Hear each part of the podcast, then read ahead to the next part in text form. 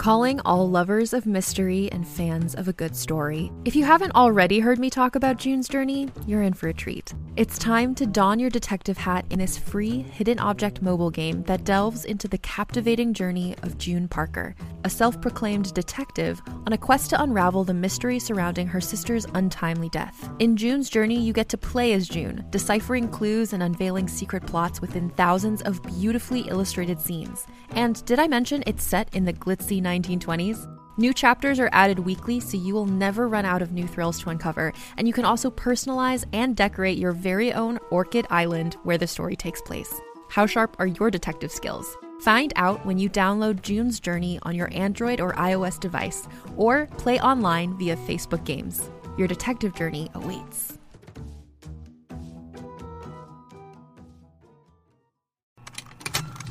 Contained herein are the heresies of Radolf Burntwine, erstwhile monk turned traveling medical investigator. Join me as I uncover the blasphemous truth of a plague ridden world that ours is not a loving God, and we are not its favored children. The heresies of Radolf Burntwine, coming January 2nd, wherever podcasts are available. Hi, I'm Keegan. And I'm Madigan. And you're listening to Your Angry Neighborhood Feminist. This is a podcast where we explore the world through our own personal feminist perspectives. Uh, with that being said, we don't always get things right, but this week it's very, very heavily opinion based as we watched a uh, interesting documentary. We did. Um, so this episode is going to be focused on the issue of men's rights activists. Uh, this was kind of spurred on by our desire to watch this documentary called The Red Pill. And it's totally my fault. Like, I totally offered this movie up, not really knowing what it was about. And just was like, as soon as I started watching it, I was like, oh man. I was concerned when I read the synopsis. I'm like, this is going to upset us. I know it is, but I also think it was important for us to watch it. I think Yep. it was an important thing to watch. So the synopsis is when a feminist filmmaker sets out to document the mysterious and polarizing world of the men's rights movement, she begins to question her own beliefs. The Red Pill chronicles Cassie Jaye's journey exploring an alternate perspective on gender equality, power, and privilege. And that is from the redpillmovie.com Yeah. uh, which is the obviously the the website for this movie. Yeah. I want to go ahead at the top of this show, go ahead and give a trigger warning. Um, at the top of the show, that there are things that I will discuss, perspectives that the some members of the men's rights activist movement have that are really troubling. Yes. Um, especially when it comes to like uh, sexual assault, abuse, yeah, rape culture. rape culture, that sort of thing. So if you are particularly uh, sensitive to that, just be aware of that going forward. It's not to say like don't listen or, or anything like that, but definitely be aware and and fast forward where you feel necessary. Right. So let's talk a little bit about Cassie Jaye, just to kind of get a bit of a foundation as to who she was. She is like you and I, where she did theater when she was little and then moved to LA when she was 18 to become an actress. And she- Participated in some really bad horror in movies. some really bad horror movies and she saw these parallels between her own life being objectified and in these movies where she felt she was being objectified and she uh, became involved in feminism in some way and she had done films about women's issues sexuality and marriage equality before this so she was kind of like pegging herself as being like a feminist documentarian Sure. Yeah. sure Yeah. Sure, no, I mean, uh, yes. Yeah, that's what she well that's what she was calling herself. And I think another great thing to point out before we get into this is that this movie was funded by the MRA, the M- the men's rights movement through Kickstarter. So like all the funding, everything like is completely through the MRA. Yeah, and you I'm not going to say that there is nothing to be gained from watching this movie. Like I think that there are points that are made that are Yes. valid, that are super valid. There was one story in particular that pulled at my heartstrings where I didn't appreciate his outcome of the experience that he had, but the experience that he had, I, I really felt for this man. But we will talk more about that when we get yeah. to it. So so it's not to say that there is nothing to be learned from this movie, but it makes sense that it was funded by the MRA because Yeah. it is slanted. Mm-hmm. Like and that's the thing. It's totally Look, biased. And all all forms of media, especially all forms of art, are going to be biased whether intended or not. Yeah. Typically, because you come into it with a particular worldview, Yeah. and that that it, it does like. But Well, but with this, she comes into it with she's saying that she's a feminist. I mean, she does, she does, but what her worldview was slanted throughout the course of filming, right? So then Yeah. when it gets to editing and it gets to like what what is That's this true. movie going to be about? What's the message going to be about? It's going to be slanted, and it it is very slanted. yeah. Um, in it's it's pretty much pro men's rights activists, and they leave Yeah. out a lot of things. Whenever I started doing some research on my own, they leave out a lot of really scary, Yes. bad things. A lot of really scary bad things, and then when they do talk to the feminists in the movie, it kind of makes them look bad. It- it Especially does that one little bit. woman from Ms. Magazine, like Yeah. made her look real bad. Yeah, there were there were times when when at first when she was introduced, I'm like, okay, they're trying to like get an alternative Yeah, finally. But as things progressed, you could really tell that they really introduced her whenever they wanted to be like, aren't feminists so unreasonable? Yeah. Yeah. Yep. Yeah. It's great. So, should we start at the beginning? Sure. The, the opening line, which is similar to kind of what Keegan was just saying, which is about it was maybe an important movie to watch. It says, Have you ever been through something where you don't know what happened, but you know it was important to go through? And you see like Alice falling down the rabbit hole with like the female yeah, symbol it's on her dress. And, like, it's incredibly like dramatic. She's too. like, I fell down the rabbit hole. Okay, so that's the opening line. And then, you know, she talks about how men are routinely ground up in a family court system that is misandrist and biased against them.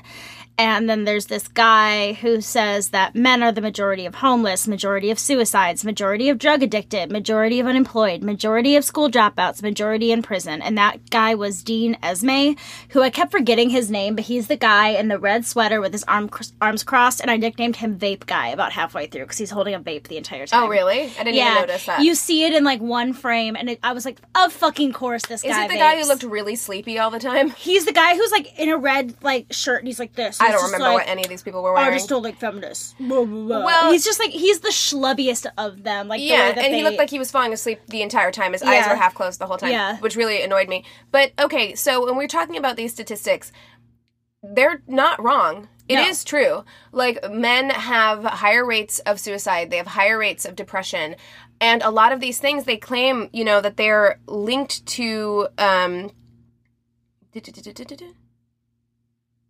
they're saying that they're linked to a lot of times like well Right. Well, they're saying that the higher rates of like suicide and depression are, are linked to their need to provide as men and their ability or inability because to they're do that. success objects. Right, which yeah. which I understand what they're saying, but what they don't understand, what I just kept thinking throughout this entire time watching this movie is that kind of thinking is on the same side as feminism. That's what doesn't make sense. Is like exactly. this the reason they think that way is because of the patriarchy. it's a result of the patriarchy. It's a direct result of that. wrote that like five Yeah. times every page of notes. So you're upset with power structure that was built upon gender dynamics Yeah. that you believe are unequal. It's exactly the same thing that feminists believe. Exactly. And in fact, feminists in general, if you are a true feminist, Yes. you believe in wanting everyone to be able to make their own decisions. Exactly. Um, and if you are a feminist,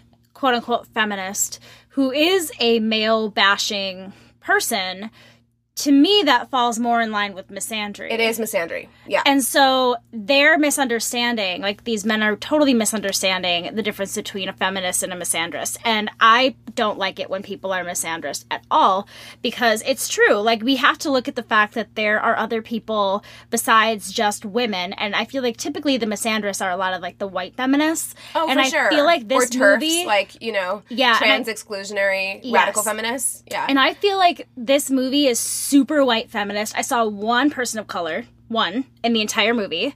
There's no talk of homosexuality or of um, Race dynamics. or of gender inequality as far as when it comes to people who are on the gender spectrum. They don't identify as a man or a woman. Trans rights. They don't touch on any of this. This is a very white feminist movie, and that's the other thing that made or me really whatever mad. the or whatever the men's rights activist equivalent of. equivalent of white, of feminism. white feminism. Yeah, exactly. Because Yeah, they talk about all these of statistics, color, not but they- there was one at the toward the end, that Oh, okay. was giving some sort of lecture, but there's no there's she did not interview any men of color because I feel like a man of color would show uh, the statistics and the impression the oppression of being a black man or Right. a Hispanic man, Right.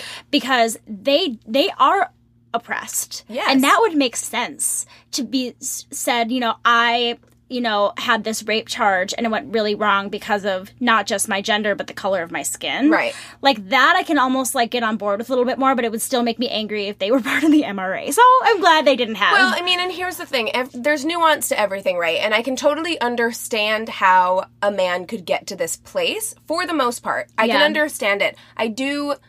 There, it's it's not so black and white. It's not as if they didn't make some good points, but the good points that they were making were completely at the expense or disregarding any issues women have. Yeah. like they were basically saying that women have the upper hand. Yeah.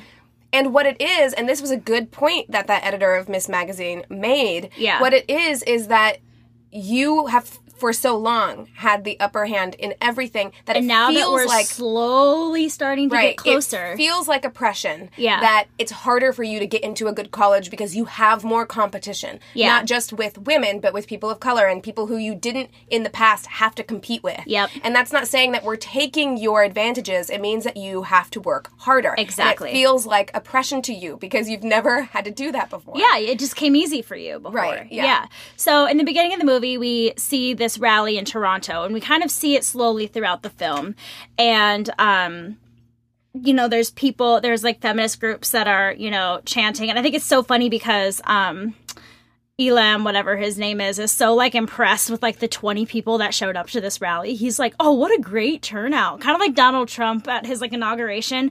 And there's like, it's a bunch of like white dudes holding up signs and like a few people in the audience. And then it's like a shit ton of feminist protesters. Right. And he's like, yeah, that was a big breakthrough for us and blah, blah, blah, blah. I'm Well, like, and I'm sure it was because they had never had a public kind of gathering Yeah. before. So I'm sure for them it was Yeah. like a big step forward or Yeah. whatever.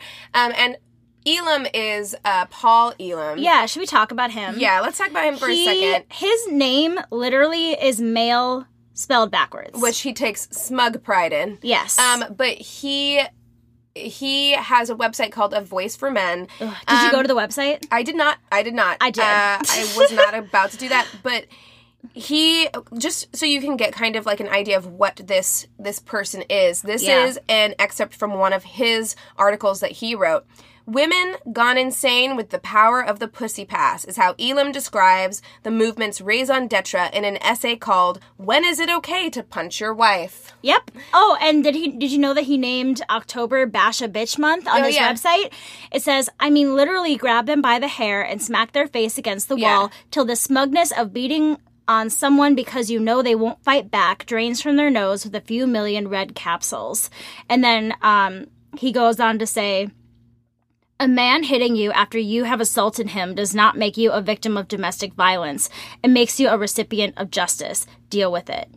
And then he also says, I don't know if this is in another interview or what, but I found all these quotes where it says, Should I be called to sit on a jury for a rape trial? I vow publicly to vote not guilty, even in the face of overwhelming evidence that the charges are true.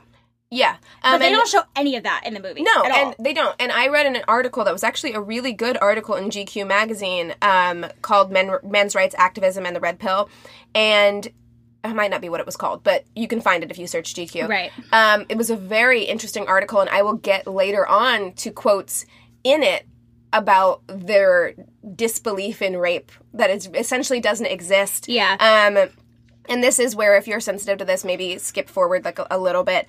But he says that women are freaking begging to be raped.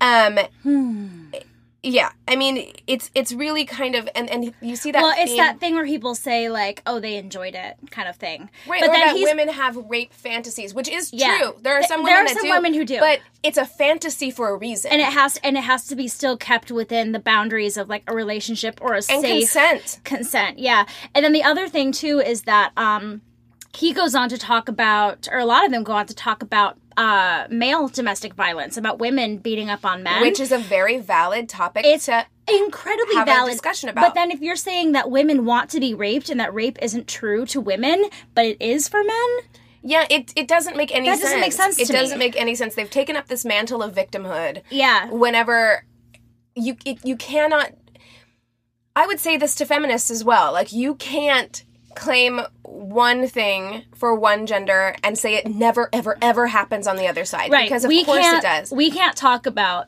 rape culture within the female community and then completely deny that men can get raped. We can't say that either. We can't say, "Oh, well, but men are supposed to like sex." or that domestic violence doesn't happen to men because we're we're weaker than them physically. Yeah, that's Like, it unfeminist. doesn't, it doesn't that is matter. unfeminist Right. thinking and, and way and of living. and I will say that this documentary did make good points about the fact that there are not enough domestic violence centers for men. Like there, There are aren't. not. There's not enough recourse for men who have been raped.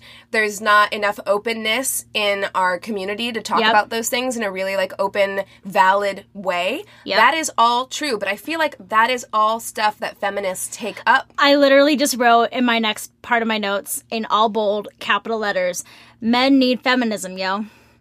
Exactly. mean- I mean, honestly, that's what it is. Yeah. because when you join something like a men's rights activism group rather than perhaps like a feminist group Yeah. it is stoking those flames it's kind of like when we talked about the incel community Yeah. like because you are stoking flames of violence And hatred. and hatred yeah. yeah And so Elam, is it Elam?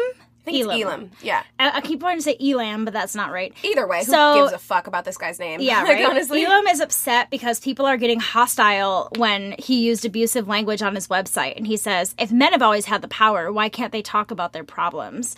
And again, no I one just is wrote. saying you can't talk about your problems. I problems. know. I'm like because of the patriarchy, because men are supposed to not like show their emotions and things like that, and it's just like over and over again. Like that was just part of my notes. it was a like, recurring theme yeah, it's like Yeah. you don't understand then what people are, what we are trying to help you with. yeah And then so we get 10 minutes in and she has these little like video diaries which are the most painful oh god things to watch. i wanted to fast forward through those video diaries so bad They're the worst. We're 10 minutes into the movie and she's already like, I feel like my feminist views are being challenged. i'm so conflicted and she's like, well, because with feminism, like, I understood it because I'm a woman and I've been through those things, but like, I just can't understand the male perspective because I'm not a man. Which is the most white feminist thing you could ever say. Like you can't understand somebody else's struggle. You have no empathy to understand someone else's struggle because you haven't been through it. Yeah, she's like, I just never thought of it like this. I'm like, you're No, she's- dumb. Th- that's the thing about this is like any praise that she's gotten for this documentary, I'm like, why? Because Yeah, to me, everything it. about this film was not only like slanted. Again, got some good information, but like it was slanted and also like her perspective. She was so easily swayed by whoever she was sitting with. Yeah. She never challenged them. No. she, She- sat and listened and nodded. Right. You know, but she never, even whenever she was talking to feminists, anyone who she was sitting with, She didn't say a thing. And someone, challenge them. someone like complimented her interviewing skills, and I was like, she doesn't interview them. No, she sits She and just sits there, and records yeah. it, and then uses those sound bites throughout the film when it's convenient. For her. Exactly, Like exactly. it's not good filmmaking. No, it's, not. really not. And so then it goes on to start talking about how women are sex objects and men are success objects. And later on in one of her video diaries, she says like, "I'm so glad I wasn't born a guy." I'm like, Yeah. "Oh dear God." And she's like, now if it was 50 years ago, I wouldn't be saying that. "Yeah, Like, but she's like, but women, are like, basically their idea is that, yeah, in the past, women were oppressed. Although I think some of these men's right, rights activists wouldn't even admit to that much. No. But like, her perspective is like, yeah, women had the disadvantage in the past and men had the advantage, but, But now, now- it's, it's the tables are turning and women Yeah. are going to have the advantage moving forward. yeah, no, she, And she look, dumb." I agree, and we can start getting into that at some point. I don't know. We, It- we talk more about it a little bit Yeah, just- down the road. Yeah, you, I'm we'll work off your bullet I'm points. trying to be chronolo- as chronological as possible. Yeah, we'll work off your, so, your bullet points. Oh my god, thank you. Um, so the MRAs view themselves as heroes fighting against the feminist movement for the betterment of humankind, sacrificing themselves for the greater good. Okay, so when we're talking about men or women being sex objects and men being success objects, this guy Michael Moore says the garbage collector does not, Not get. that Michael Moore. So get that out of your head. oh yeah, yeah, yeah. Michael Moore is another documentary. Different, yeah, different guy. So the garbage collector does not get up at three or four in the morning so he can have more power over his wife. That's power he's losing over his life to make a contribution and sacrifice.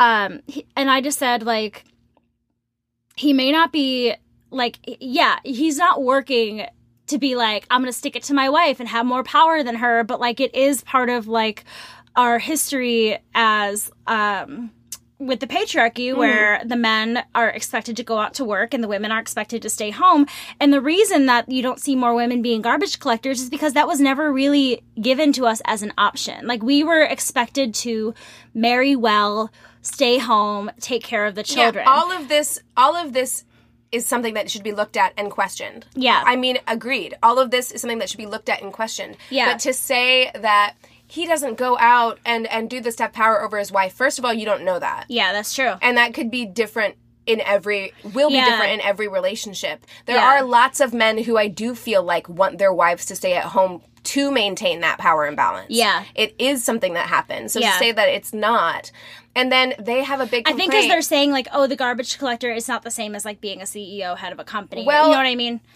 okay, yeah. I mean, it's it's true. Not that it's not that it makes a difference, but, but it doesn't make a difference, you know. And then secondly, they have this issue with the fact that women are moving into kind of less physically demanding jobs. Yes. which is because true. they're also expected to again stick with the form of caretaking, nannying, babysitting, nurses. Psychologists, it's all kind Right. of like it, it's still while they are real, true medical fields, they are typically female dominated right. career I mean, and there is something to be said about the fact that women, because it took us so long to be able to kind of get into the workforce, Yeah. I do feel like women are.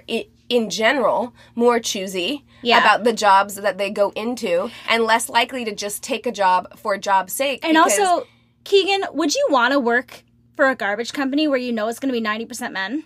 Wouldn't no, that scare oh you? God! And in fact, I've read articles That sounds where horrifying to me. it is hor- like that's another thing that they don't examine at all is that there I know women who work in male dominated fields. we had a, we had And- a, we had someone write in who worked on like construction sites. Yeah. And it is there is part of that too where you need that kind of like female companionship. It's hard to be the first Yeah. one. Because it's hard to be one of the only ones because it's a boys club. And Yeah. if anything happens to you, yeah. who are you going to go to? There's Exactly. a whole movie with Charlize Theron in it called North Country, Uh-huh. where it's that that type type of thing. It's like a small number of women working in a factory, Yeah. and anytime they're assaulted or anything happens to them, It's brushed off. of course, Because it's, you know, boys will be boys. Yeah. So then we meet this guy, Warren Farrell.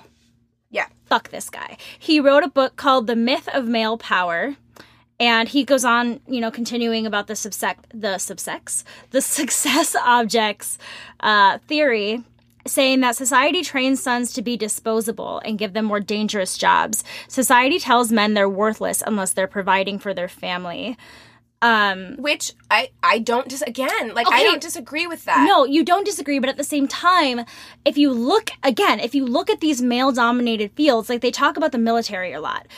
Women are not encouraged to be part of the military, even right. in today's day and age. If you hear a woman say that I want to be in the Navy, I want to be a Marine, I want to be in the armed forces, you question it. Are you sure? Are you sure you really want to do that? There's some like, there's typically some hesitance. Well, I mean, and ag- again, you question it for good reason because I have lots of family in in the military, men and uh, you know, male and female, and it's a really really hard place for women. It's a really hard place because there's so much of that like yeah. um it's a boy it is a, it is a boys club Yeah. too yeah but then also it's like they there is that danger aspect and i feel like you know way back in the day when men were drafted and you had to be a part of war that that is what you were expected to do you didn't have a choice and it Right. was incredibly dangerous i completely agree And with unfair. that and completely unfair because it's not a choice that you had to make you were forced to do something Right. and that's not right And I would say, I- listen, the draft should never come back. But as a feminist, I would say if the draft did come back, it would be only fair for women to also be drafted. It's true.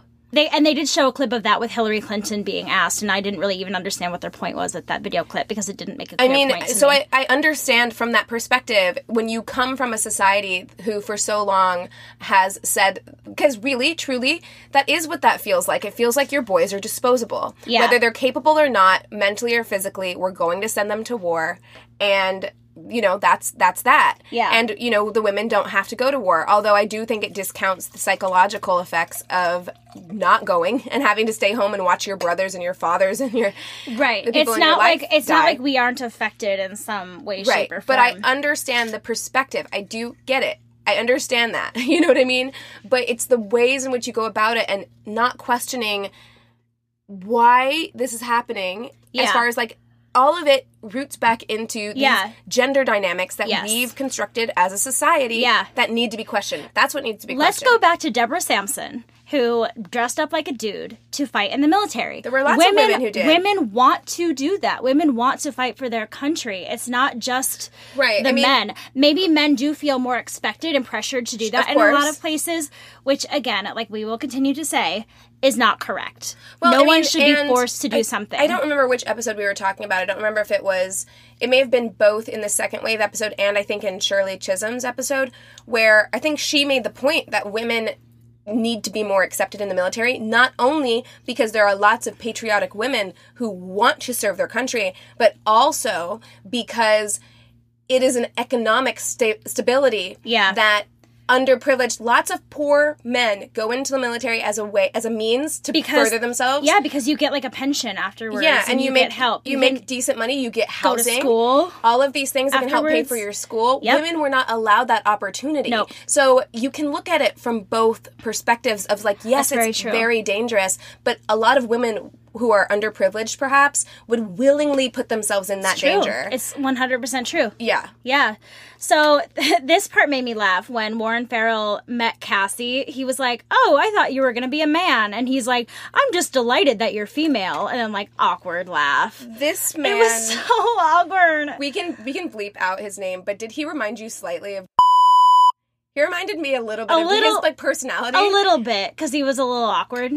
A little awkward and kind of like almost listen i don't agree with the man but like almost like sweet in an old man kind of like way Wait, are we thinking of the same person yeah right now? i am like because he was kind of like overly like overly nice to her. Right, but then as the movie goes on, he's like, he's like, it's condescending. He yeah he's mm, he's an asshole. And then he starts talking about how he used to be a feminist and was pals with gloria steinem and he did all of these well i like think he considers himself to still be a feminist. Does he? Yeah i think he does.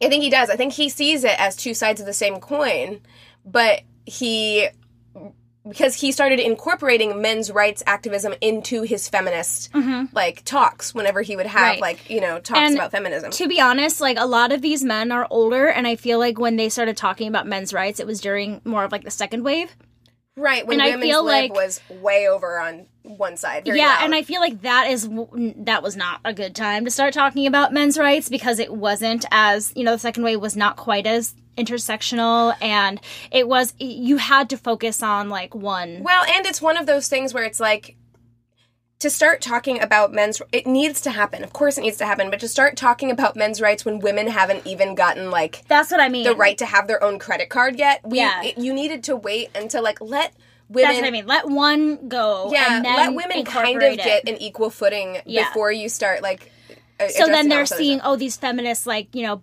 had such a backlash they were so horrible to me it's like i would at, at that time i would have been fucking pissed at you too be like can you give me a second please Yeah. i mean even today it's like you know give me a fucking second to speak please Yeah. but um especially at that time it's like uh, you know, what what are you, why are you mentioning this like Yeah. so i feel like him bringing it up at that time was probably not the wisest thing in the world Agreed. um, Elam says women have access to everything men do education, jobs, but, quote, they're not the ones driving the semis and they're not the ones in coal mines. So, Oh god, that pissed me off because I'm like I I, I I'm from the middle of the country. I know plenty of female truck yeah, drivers. Yeah. And, you know, Odie goes, like, you don't hear a woman or- organization complaining that there aren't enough female ditch diggers. And then. And he's like, if somebody's going down with the ship, it's going to be a man. That's you know, very women, specific. women and children first. You know, Yeah, look, yes, again, it's a result of the patriarchy. Yes. You wanted women and children to go first. because the women were the ta- were the caretakers of the children, and the children want to stick with their mothers, and you're trying to save the children. and I'm I'm sorry also, have you seen Children of Men? You need the reason why it's women and children first is because women perpetuate the race. we carry the children. Yeah. So you have to have like you they wanted women to go first because for the you know, perpetuity of the race, Yeah. women are the ones who bear the children. Yes. That's why. But again, this is also deeply rooted in skewed gender dynamics. That's what it is. And I agree that This whole movie should just up. be called skewed gender dynamics. Yeah, I, I, yeah, because it's. I'm gonna stop saying that because obviously, I mean, just you take can't. that going forward. Yeah, and- it's like I mean, I'm sure I'm gonna keep saying it, but um, so they she starts asking why feminists and MRAs disagree, and someone I don't remember who says because the feminist movement says that men are oppressors involved in patriarchal world rules invented by men to benefit men at the expense of women. that's And not. Uh, that's not wrong.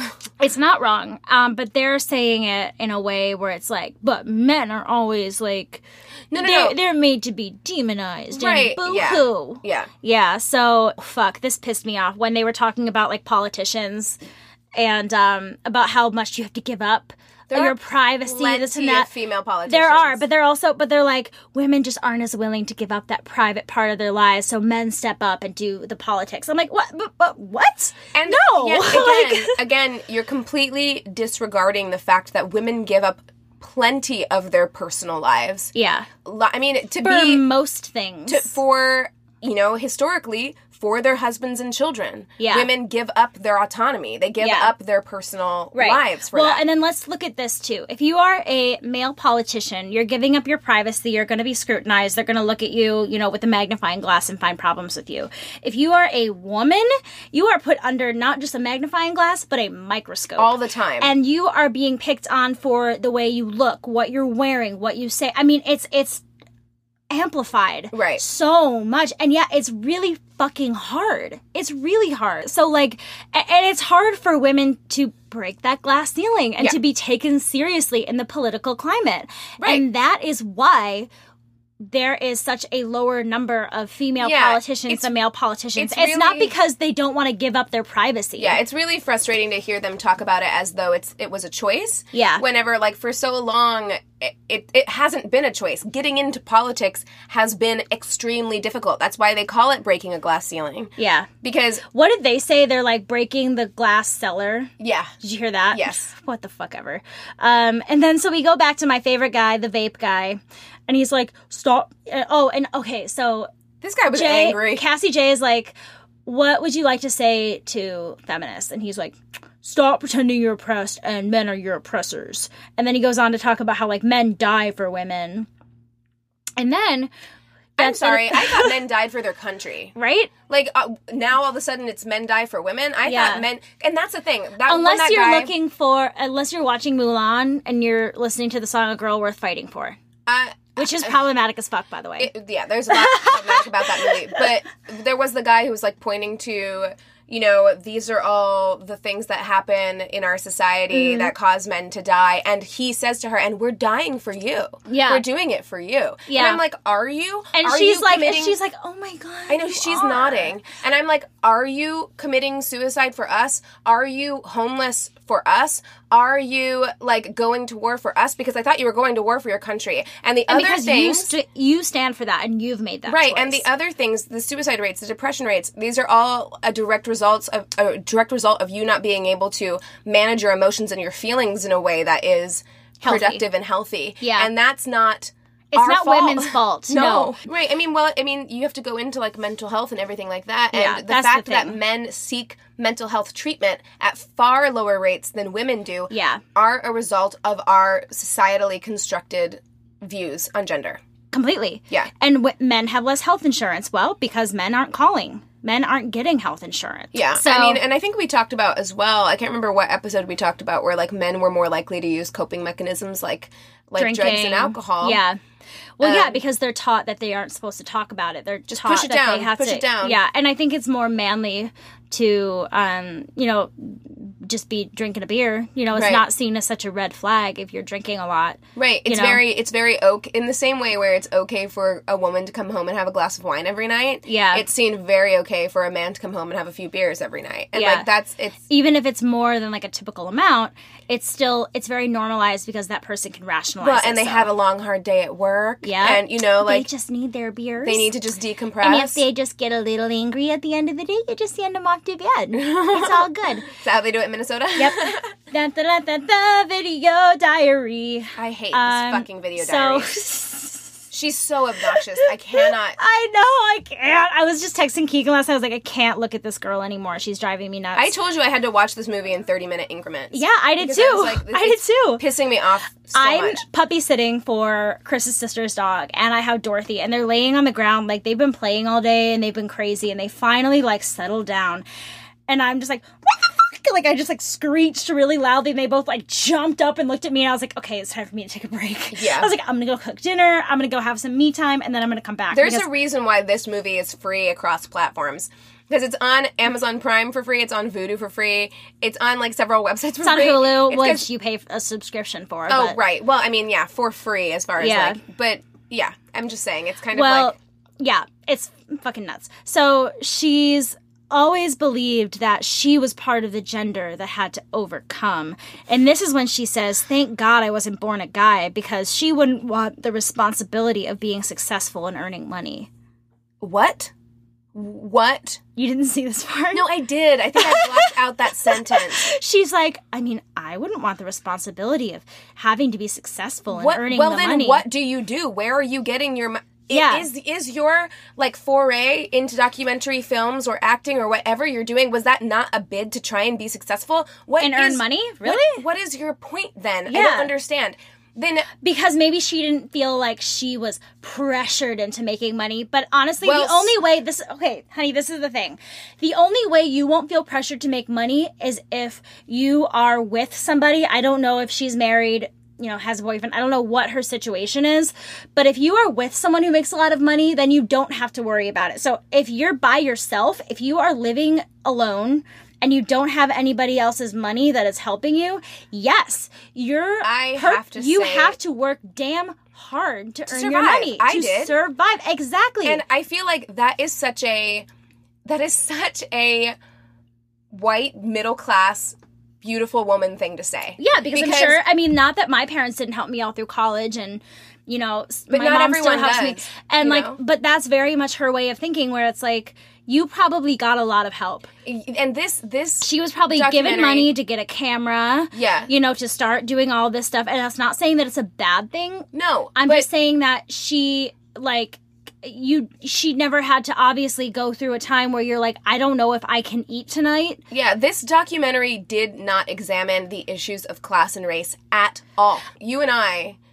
and I would say that I'm from an even lower middle middle class bracket than, Yeah. than you are. Yeah. Oh yeah, Um, growing up we were fine. It was when I was older that we started Yeah. with money issues. So I understand that, but like even you and I have been able to turn to people in our families when we've needed it. It's true. And there are classes of people who do not have that option. Exactly. And so for you to say that I would not like the pressure of having to be successful and earn money, Yeah. it's like some people don't have a choice. Yeah. Like they have Man to do or that. woman, you do not have a choice. Right, yeah, and there are plenty of women of all races. It's a class issue. There are Yeah. plenty of, of women of all races who do have that pressure. So, so Yeah. to say that it is a man woman issue is is diluting it. It's very much diluting it. It is not a gendered And your issue. privilege it is, is a fucking class. showing. Oh, very much Yeah, so. yeah. Oh, we talk about privilege later.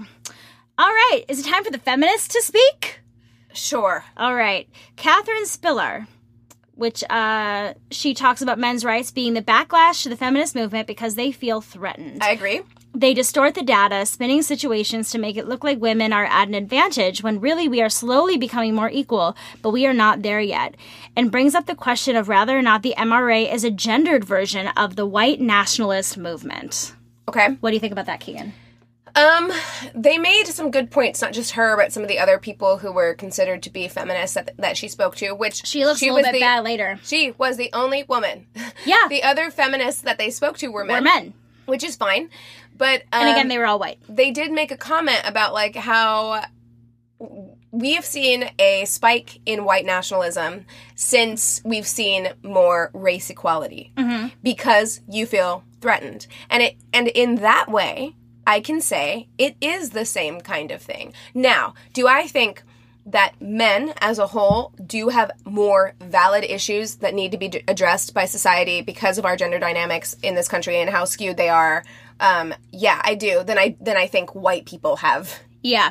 problems in this country. Do you know what I mean? Yeah, as a whole, Like yeah. men, I think they do have legitimate problems that need to be discussed. White people, sure, whole. maybe you do, but No. I, not that I can we think not of right now. I'm sorry, but we are not discriminated Yeah, by I- race. and if you think we are discriminated by race, maybe you should look at the other side. yeah, I can't think of anything. Yeah. But so, but in that way, I do understand. And someone said something, and I can't remember the exact quote, but it was something like, um, uh, oh, gosh, never mind. I can't remember what it was, but they were comparing. They were comparing it to. Uh, the white nationalist movement and the fact that that's the reason why we don't take it seriously. It's the same reason why we don't take men's rights activists seriously right now. No Yeah. shit. Yeah. Yeah. So now we meet this guy, Hayward, and his story didn't want his story to affect me. Tugged at my With heartstrings. his son? With his son. No, it did. It did. This tugged at my heartstrings. And this is valid. I- I believe that this, is valid. this is one hundred percent valid. And God, did I feel for him. So he starts out with this quote, though, that rubbed me the wrong way, where he says, If the female is so different that females have to describe it, then being male is so different that they have to describe it. Which I think is true. Like, we don't understand the male perspective because we're not male. Mm-hmm. But at the same time, I feel like women have always tried to understand men in some way, where men have not always tried to understand women. I mean, and you can't say that way. across the board. No, in I general, can't. I but can't. yeah. But I'm saying historically, th- that's something that I feel like our society has claimed. Well, I feel like the fact that you and I both this story that he's about to tell did resonate with both of us so Yeah. much is we do have a certain amount of empathy. Whereas if you say that, for instance, raping a girl is not legitimate and it doesn't matter and her psychological effects don't matter, you have no empathy for women. Exactly. We have empathy for like this situation, for instance. And this is the thing is that you have to be comfortable in not completely understanding the other's experience, but still having empathy. That's what empathy for them. is. Exactly. So it's like uh, same thing for me when we were talking about Black History Month. I cannot I cannot understand their situation fully because I have never and will never Right. experience those things. Right. So who am I to say? but as a human Can I being, have empathy? Right. As a human being with mirror neurons in Yeah. your brain that say, like, what would this feel like for me? You're like, you oh my gosh, can experience how terrible you can, Exactly. you can feel how terrible that would be. just like this filmmaker is claiming, you know, she's like, "Oh my gosh, I've never, you know, I've never, you know, thought about the male experience and blah blah blah blah." but how have you ne- I okay, anyway, Yeah. it doesn't matter. Right, I, exactly. I have. I have. Right. As a feminist, I've definitely thought about Because she's a white feminist. Okay. She's a white middle Yeah, class I'm feminist. just like- no, she's we've talked about like um Evan Peters and what's her name? Roberts, the girl. oh Emma Roberts. Emma Roberts and yeah. how she like beat the shit out of him. yeah, and people are still like rooting for them to and be they're together. like, I totally ship them as a couple, and I'm like, like, what? no, that's domestic violence. You can't just beat the fuck out of your boyfriend. Yeah. like, it's not okay. No, seriously fucked up. So during this whole like this is before um he tells his story. They do say that um he says something like if I miss 30% of my income where women earn 57 to 77% of what men earn um it's I like it equals part. it equals out because you're going to live on average 6 years longer than men. But that's That doesn't that's make not any a sense. societal problem. That's biology. Yeah. What do you want me to do about the fact Well, that women live longer? they're saying that men die sooner because of their more dangerous jobs. It's all going back But to the it's success not all thing. that. It's not all about that at all. It is completely biological. But they're saying like you can't complain about the wage gap because you're going to live longer than us. Don't you think your Those life is worth more not- than the money? two are not equatable. exactly. It's a false equivalency. And he said something else right after that that was also a false equivalency, where he was like, um, you might oh, if you're denied a job because you're a woman, you can just go to another company and apply for another job. but what about losing your your kid? And I'm Yeah. like, those two things are that's a false equivalency. Yeah, but this made me pissed off when they were like, "Well, if you're denied a job at this one company, just go to another company." It's like, "Wow, I never thought of that Oh before." Thank you Thank you for you filling my much. my dumb mind with Yeah. all those good ideas. Like, do you don't think that women have fucking tried that? Like, Yeah. you think Duh, Keegan, it's so simple. Why didn't we just you try think it? we just went to one job and then we were like, oh Uh, well, oh well, I didn't guess work out. guess we're oppressed. Guess now. I'm unhireable. Jesus God. Christ. Shit So- pisses me off so much. Anyway, go ahead. So they start talking about Serpico, which I actually kind of want to watch now because I was also watching Busy Philipps's Instagram story. Mm-hmm. If you guys, I'm such a Busy Philipps fan. If you don't watch her Instagram stories, Gold. Start. it is gold. She finds this picture of Al Pacino when he's younger and he's like hot as fuck. hot. And then she's like, "Wait, I've never seen an Al Pacino movie." And so she's like talking What? with her husband. Yeah, I don't think I have either. What? There are so many good Al Pacino I don't think I've seen any. So All right, sorry, continue. no, but that encouraged me to watch them too because she was saying it. But anyways, and she even mentioned Serpico, which I was like, oh my god, they mentioned it in the film today. So the Serpico case um, is Frank Serpico, real guy. This woman, after seeing that movie, decided that she wanted to be a single mother, so she tricked a man into becoming a father, and the court accepted that.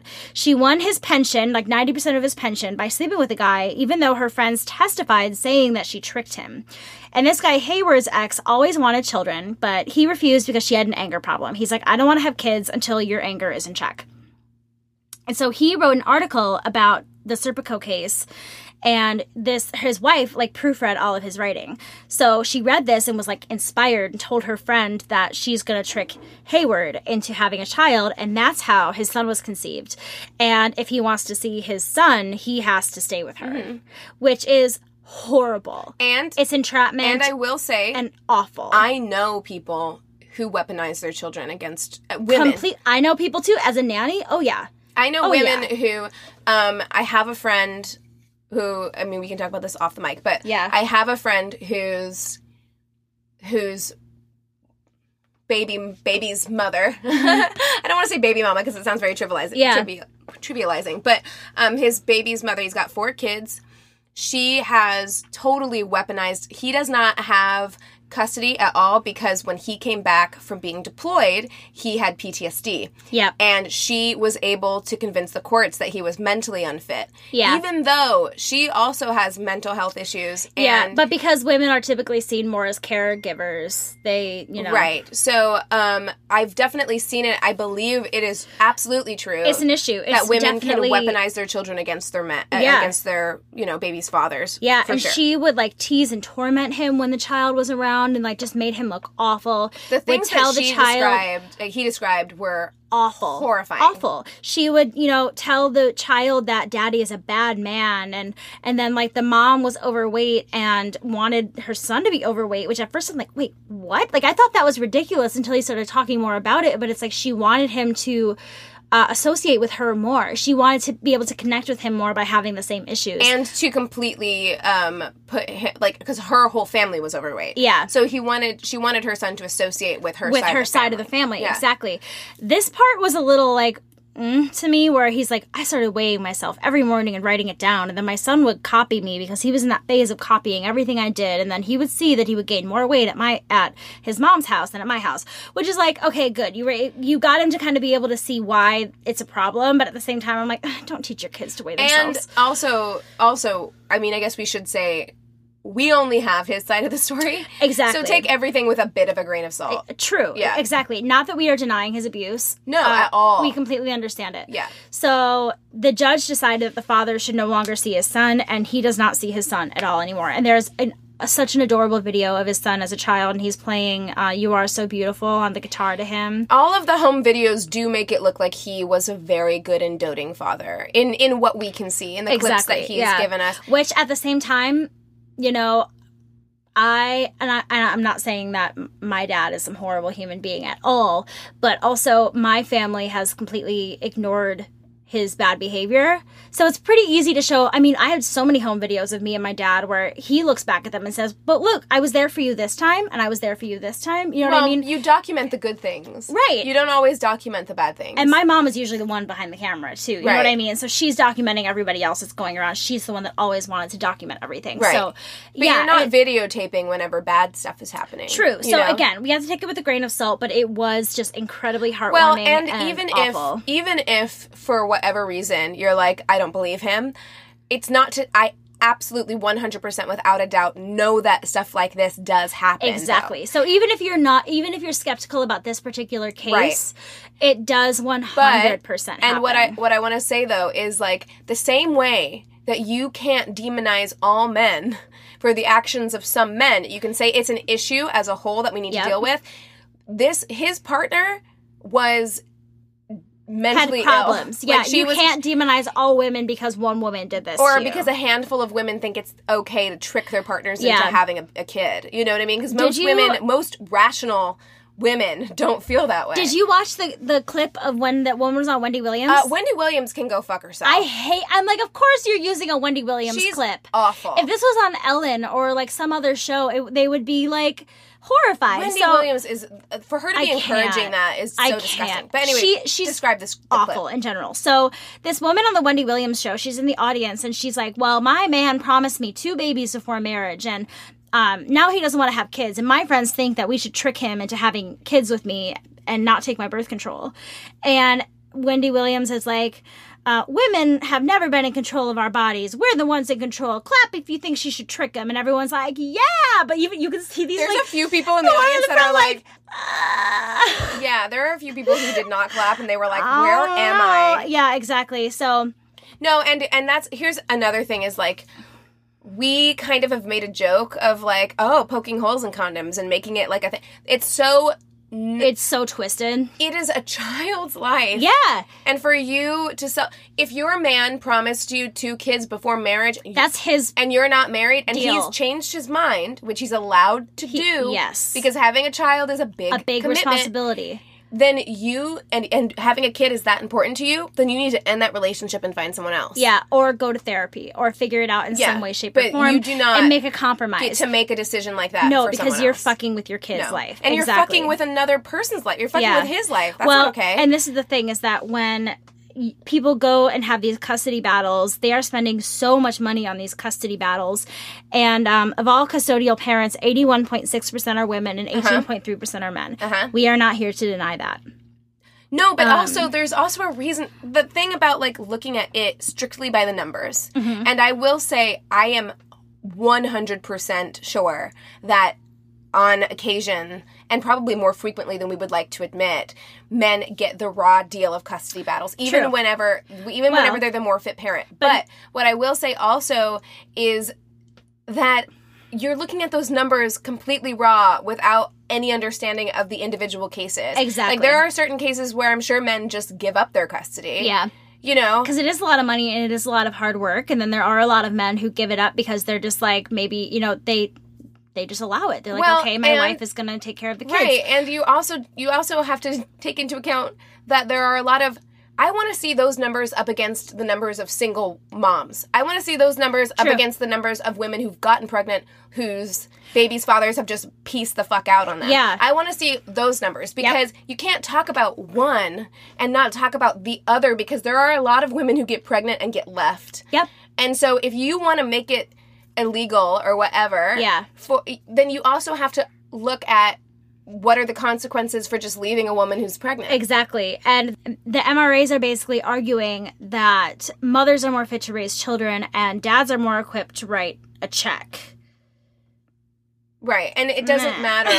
yeah, right. And it doesn't seem to matter like what what environment the child is in in the mother's care. Yeah Right, just because she's the woman, she should have custody over the children. Yeah, which is not right. Yeah, this guy Harry Crouch, which made immediately made me think of Barty Crouch. Oh my God, Harry me Potter. too. I just started reading TL the Harry Potter books. The Harry Potter That's is so like funny. fresh in my mind right now. So he talks about fathers' rights issues, and he says that mothers force babies to be put up for adoption, or they force babies to be aborted, and men are upset because they're not allowed to be fathers. Where I think there are instances where men are not let into the equation at all. And I personally feel like that is the uh, example of an unhealthy relationship and unhealthy communication with your partner, even if it is just a person that you hooked up with and you're having a child with.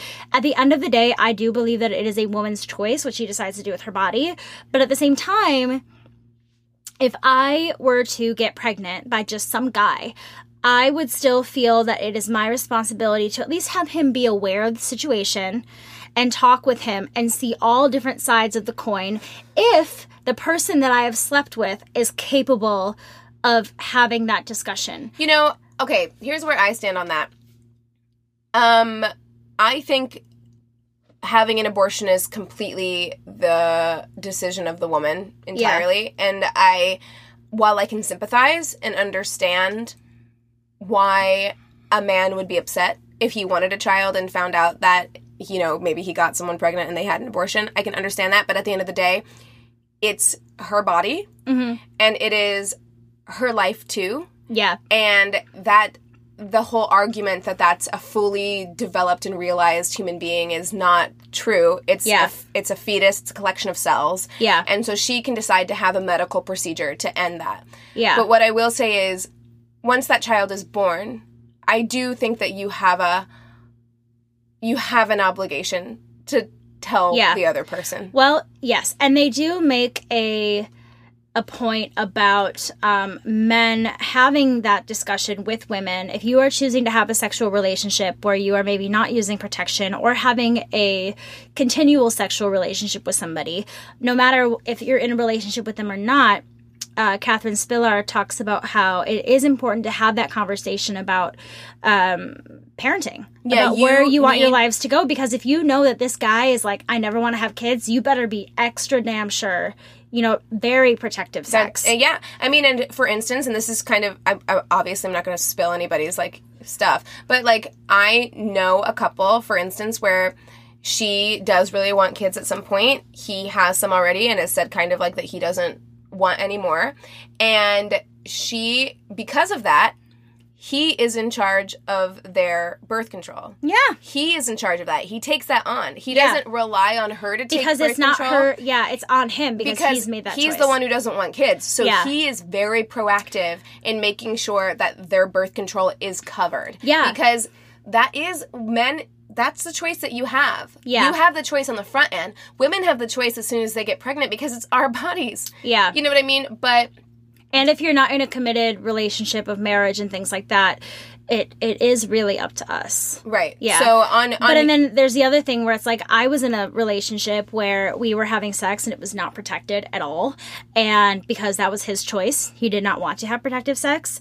But did he want kids? He did not want kids, and he would in fact tell me that if I were to get pregnant, that I had to get an abortion. He was like, Well- "I'm not taking care of that kid; it's getting aborted." Guess what, buddy? You don't get to make that decision. Exactly. Your decision gets to be made beforehand. Yep. So if you're not taking the proactive steps beforehand to make sure that doesn't happen, Yep. then you have to deal with if I want to take you to court Yep. to get, you know, child support Yep. because you weren't being proactive, then that's on you, man. Yeah, exactly. Exactly. Um, I did feel bad for that guy though, where they talk, they show the news story of that guy where um, his baby was put up for adoption by the mother, and and that is That sad. is something and that, that shouldn't be allowed to happen. yeah. Well, and there should at least be some sort of like if the mom makes that decision. You know, I guess you know you could be like, "Oh, take him to court," but like not everybody has that money, and like that was very sad to see. If there is someone in their lives that wants to have the child, um, they should be able to take care Yeah, of I the don't, child. e- I don't, I don't even know why you would make that decision. Yeah, it was Um, very weird. It's a strange decision to make. Very much so. Uh, maybe she just really didn't want the father to be a part of it. Maybe they weren't, you know, in a relationship or had a good relationship. I don't know. Okay, so there's this guy, Ben Evans, and he was sexually abused at age 16. And this was weird because it looks like they met him in like a pool bar. It was weird. It looked very Godfather to me. I was like, what are you, what, like, Where are you? I thought he was going to be this seedy son of a bitch. He's barely in it, and he just talks about the fact that like he was abused when he was 16 by a um, woman. by a woman, and the woman didn't get fired from the place that he was at, and um, And it was talks about for yeah, right. It was something like that. disabilities as Yeah, well. which Yeah. is fucked up. Yeah, no- that woman should have been fired and put away. She should have been in jail. sure. She should be yeah, in jail. for sure. So he talks about how women, uh, how men aren't believed that they would be victims of domestic violence and sexual assault. I just was like, can we choose another location to meet? Like this just doesn't. This makes you look shady as fuck. I don't and know. You're It, not. it was weird, but It was yeah. super weird. That threw me hardcore. Maybe it's where he feels comfortable. I don't know. But, mm, but it's like we're doing a documentary. Can we not meet you in like weird lighting? I don't know. Maybe it's what he wanted. Can I take a pee break? Yes. Okay. then we're gonna talk about the honey badgers. Hi, I'm Keegan. And I'm Cassie. And I'm Christina. Have you ever had a guy you're dating try and pick up your brother? Have you ever been on a date where a guy showed up wearing the exact same outfit as you? Have you ever been on a date where the guy sniffs you as a greeting? If so, this just might be the podcast for you. Tune in to My Worst Date. Because let's face it, misery loves company.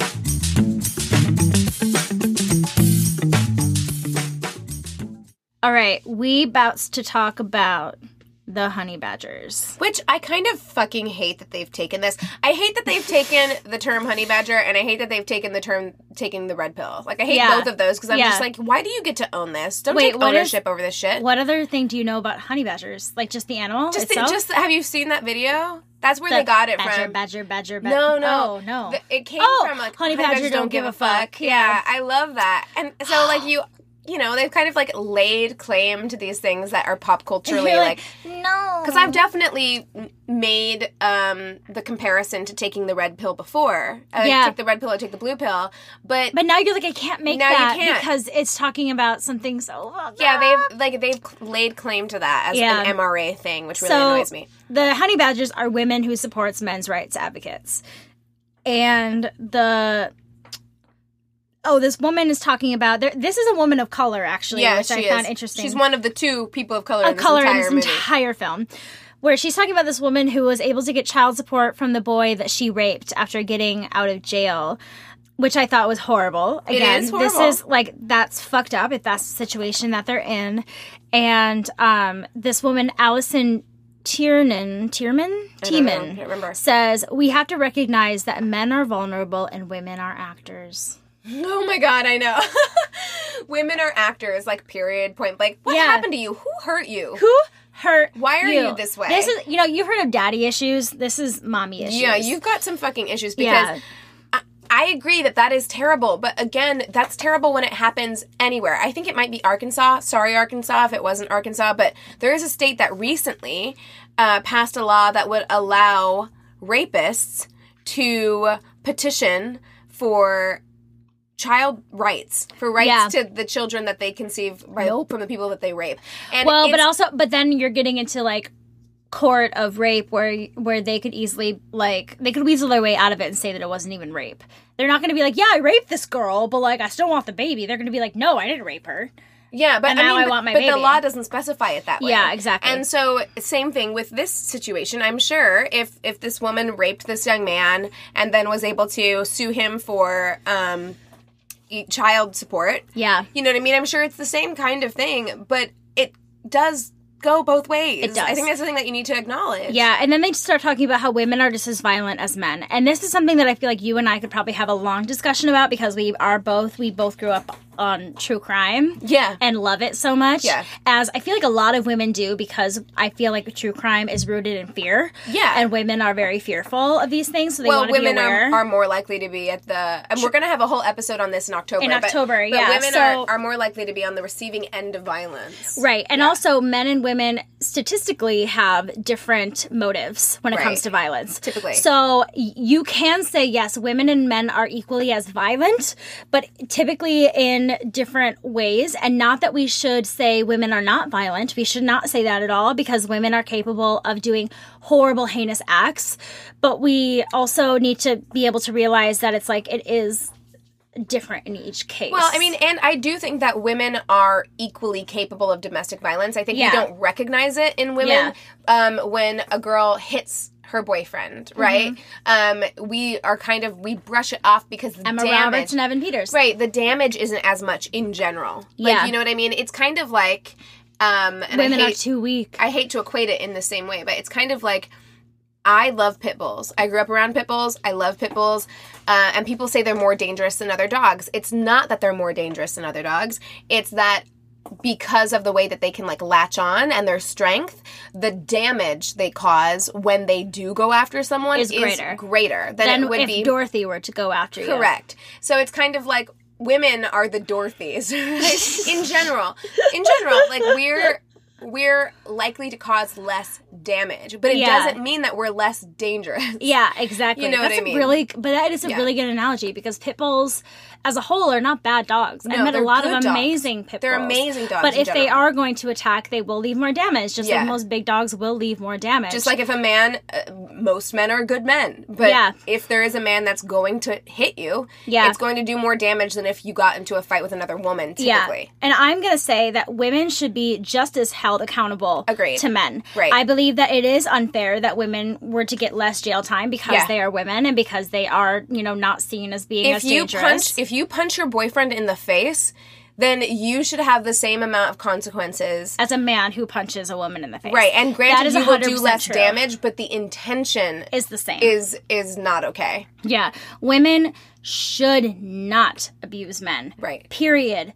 And Keep your fucking hands to yourself. Is the yeah, point. exactly. Don't do it. If you are angry, that does not give you the, the right to act out in physical violence for men or for women. And you and don't use the argument, oh, he's not going to hit back because that's part of this issue is Right. that men feel like they can't hit back because of the way society and they should not hit back. Right. Not saying that they should. That men should not hit back. But we shouldn't be hitting in the first We place. should not be hitting in Yeah. the first place, but you should not perpetuate But violence. again- and it needs to be managed on both ends. Again, I feel like this is something that I know for me was so uh, reinforced in popular culture.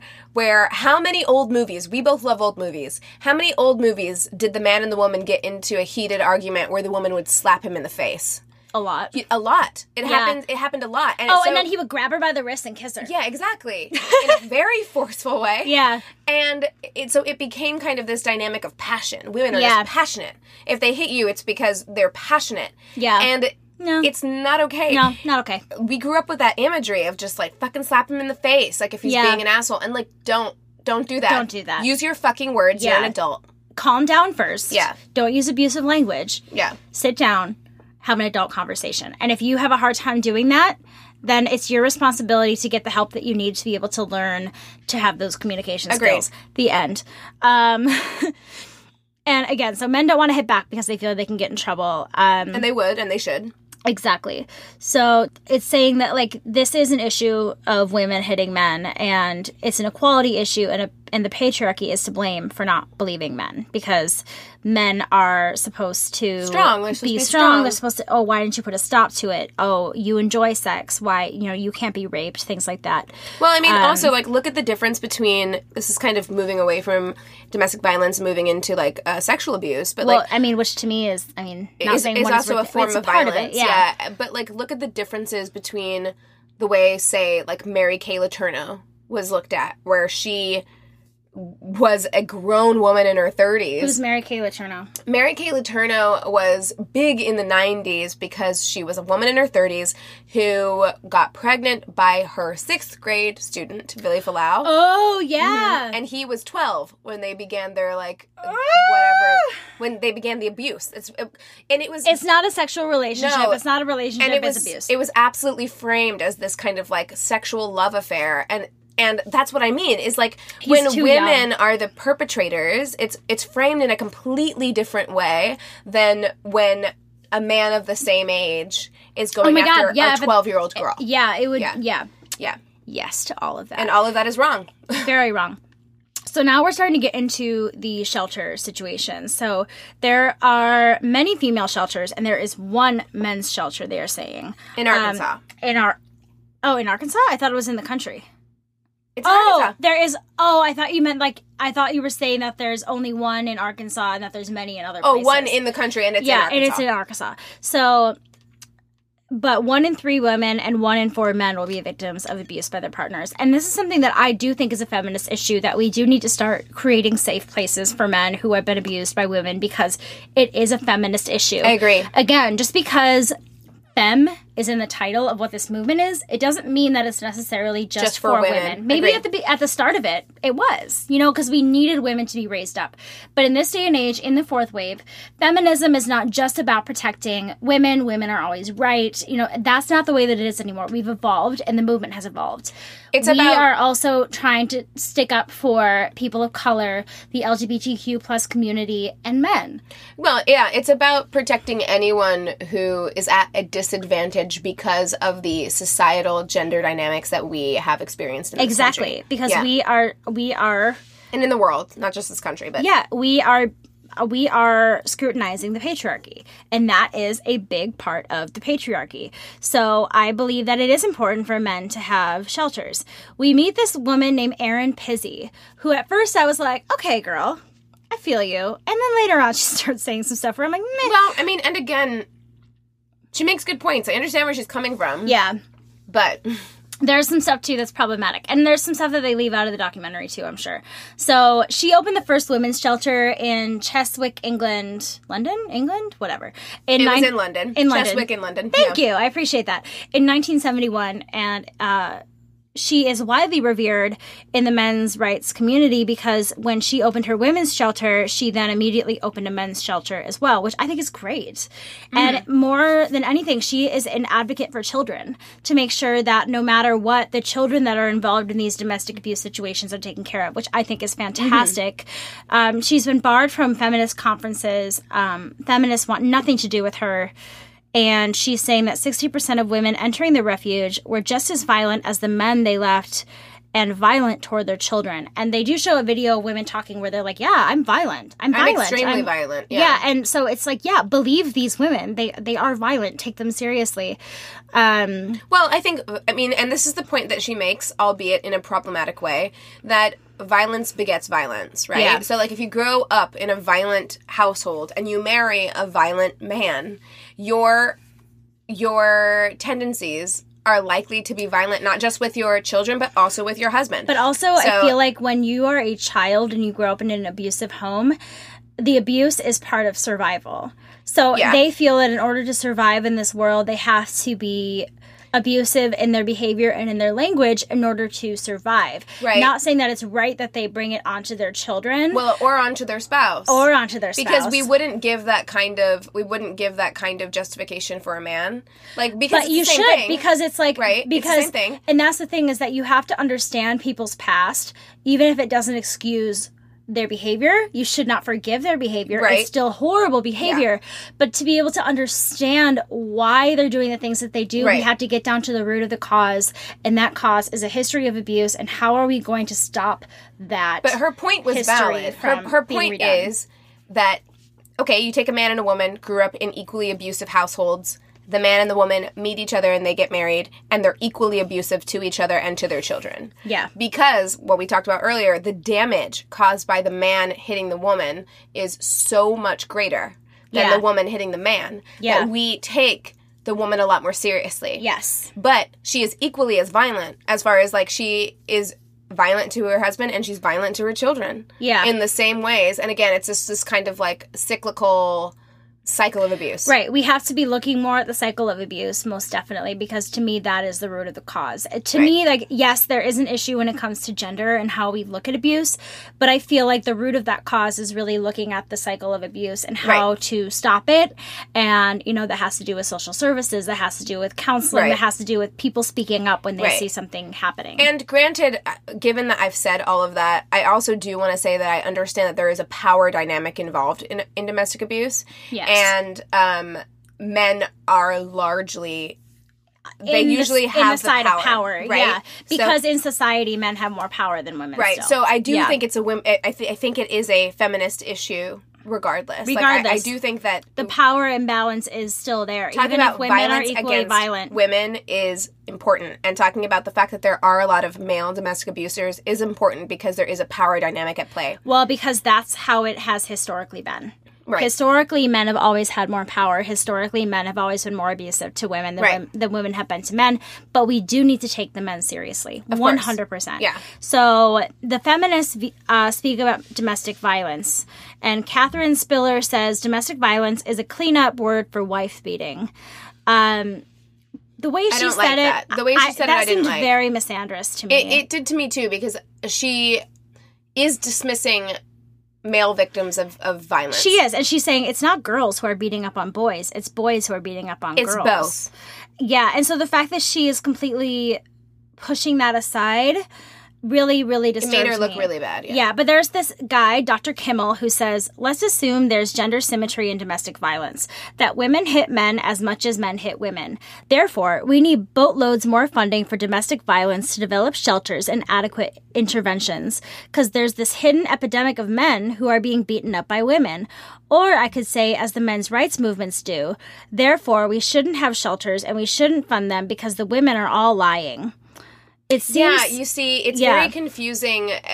Again, it's like what we were talking about. Like, you can't say that there are a ton of male victims of rape and also deny that women ever get raped. Exactly. You know, so yeah, and he's saying it seems to me that if you really believe in gender symmetry, you would want to join with women who are anti-violence to say we have a real problem here. You know, it's not even a gender problem; it's a problem of women hitting men and men hitting women.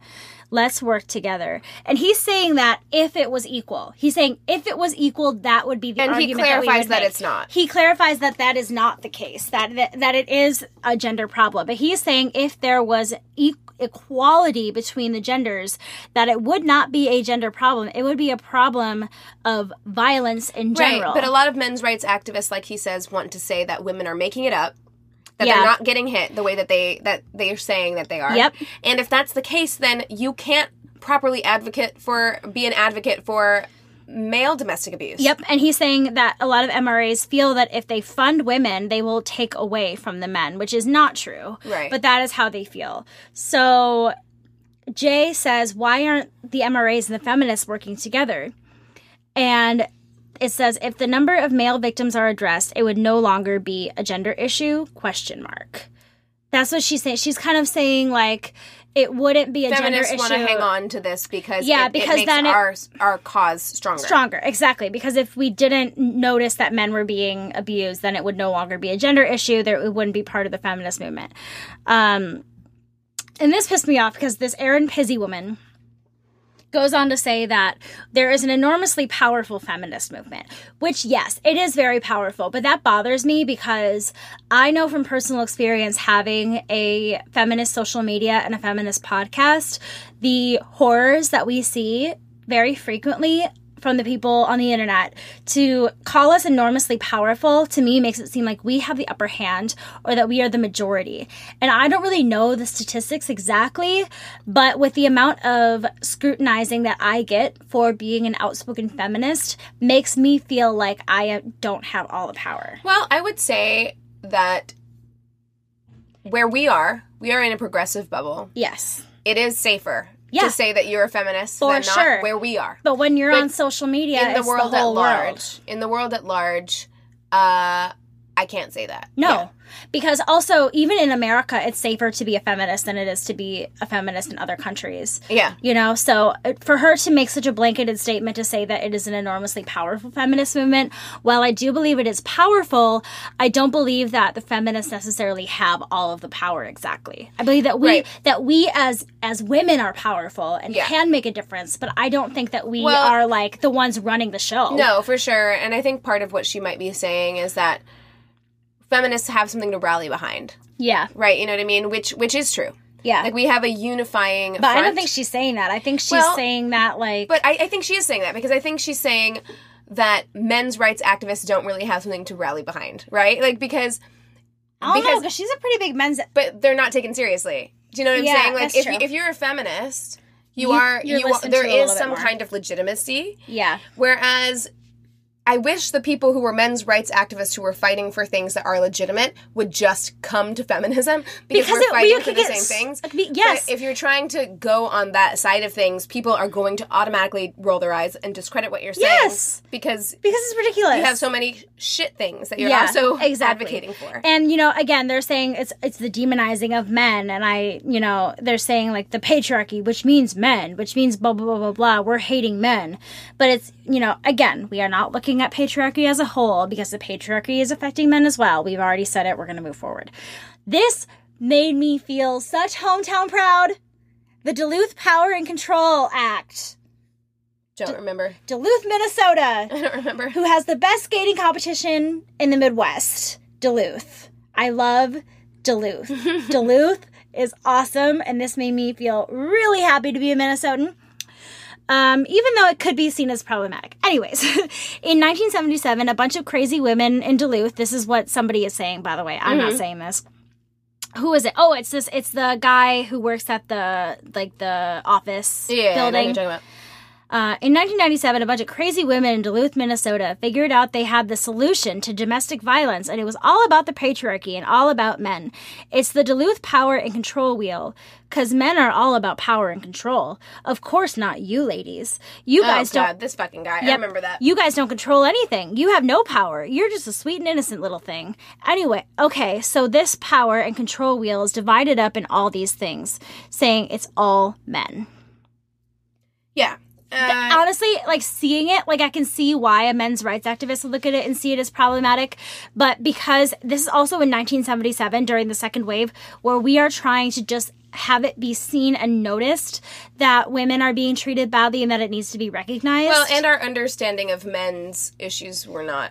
It wasn't like Right. our our understanding of like male domestic violence and stuff was not Right, and she and he's upset because it isn't including men in the situation. Well, and, and, that, it is it is the the wheel is very outwardly saying like men have caused all this stuff. yes, which which again, like I said, while it makes me proud that these people like put it out there because I think it's important. Yeah. We just like anything, it needs to evolve over time. Yeah. and now we need to start realizing that there are other victims to these crimes. Um, and he's saying that the entire domestic violence industry was founded on that. And if you're a man, just admit that you did it because most states use this model. And Cassie Jaye goes, "That's frightening." Oh, I'm very scared. And then Yeah. and then this guy's like, Oh, what'd you say, honey? "It's terrifying." Yeah. Oh, it's it's frightening. No, I find it terrifying. I'm like, shut the Whatever. fuck up. He's the worst. So, are you ready for another video diary? No. She's crying. She doesn't know what to believe, what is right and what is wrong. She feels the truth is somewhere in the middle. No I- fucking kidding, dude. I never anticipated questioning my feminist views. She made videos about how she had to change what she wore to walk around late at night, getting ready for the day and the home tasks that were laid that she felt were laid on her shoulders, which is very true, but also I feel like it was kind of gimmicky. Like, look, I'm a feminist kind of thing. Um and then she shows videos of Patricia Arquette giving her Oscars speech. She she shows Emma Watson with He for She. We should do a whole episode about He for She Mm-hmm. Yeah, for because sure. my God, that is one of my favorite um, parts of the feminist movement is He for She. I Yeah. love it so much, and um, it just it just frustrated me that yes, the truth is somewhere in the middle, but I also feel like if you're saying that the truth is somewhere in the middle, to me that almost feels like apathy. Well, the truth is always somewhere in the middle. The truth is always somewhere in the middle, but I feel like we're not even close to being in the middle yet because the women are still fighting. If there's no equality, the truth can't be in the middle, in my perspective. Well, and he, well, here's the problem with this woman, um, and we're running kind of long, but it's fine. We can run long. This is an important episode. the problem with this woman is is the fact that she's obviously never thought of any of these things before. It is blowing her mind and she's very easily swayed by these Yeah. people because she has never taken a fucking second to think about this before. Yeah. And she just called herself a feminist because she's like, yeah, I'm being objectified in these films. And that's where she it's true. stops. And it did happen to And her. it's but- true. And that's how a lot of people join into the feminist movement, but you have to do more than just that. No, it's um and y- what kind of one-dimensional person are you that you've never ever ever thought about any issues that affect men ever? Yeah. Like to me, I'm like it's blowing your mind because you've never thought of it before, but fucking why? Maybe Yeah. question that within yourself before you question any of this other stuff. Yeah, exactly. So we start. We talk to this Karen Straughan, who is a honey badger, and she starts talking about Boko Haram and bringing bring back our girls. And she's saying that Boko Haram, you know, they just wanted attention. They were, you know, killing these boys, and the boys are being killed, and the girls are being let out of the schools, and yada yada yada, and that they weren't getting the attention from Western media, so they stole, they kidnapped the girls, and to get the attention that they needed, and um. Yeah. They apparently there was an instance where they let the girls go and told them to go home and get married and then they burned the boys alive. Yeah, I mean, again, again, Fucked up. All of it's fucked up. And again, they're not wrong. exactly. She's not wrong when she says that like the boys in their culture were disposable. Yes. So they murdered the boys. Yes. And what got attention in Western society was the girls getting kidnapped because they didn't want them to learn things. Yeah. Which because that is a But a she's like they didn't want anyone issue. to learn. They didn't want anyone Uh, to learn. I mean, again, it's true, but but it's I don't feel like you need to fucking pick a side. Yeah, I th- yeah, I feel like it was, you know, I understand what she's saying where it's like look at the difference between how we reacted to the girls being taken and to the boys being killed.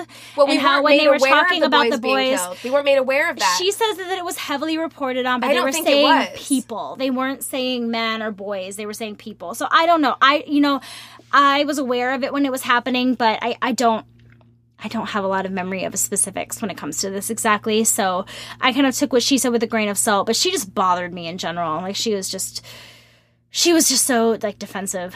And she like would say things and be like instead of like sipping the tea, she'd like sip her coffee and be like, "Yeah, I just said that." Mm-hmm. so now we're back at the University of Toronto and there's this this couple who is doing the speech that says from misogyny to misandry to intersectional di- or to intersexual dialogue. And to me that sounds interesting. I would be interested to hear about that. But they're trying to talk and the feminist group outside are like screaming and yelling and like you can't even hear what they're saying for the meeting. And then they quote unquote illegally pull the fire alarm and it, the discussion is ended. So then we meet big red who I love outside and this MRA member. And I'm going to read this is kind of a long quote, but I'm going to read what Big Red said.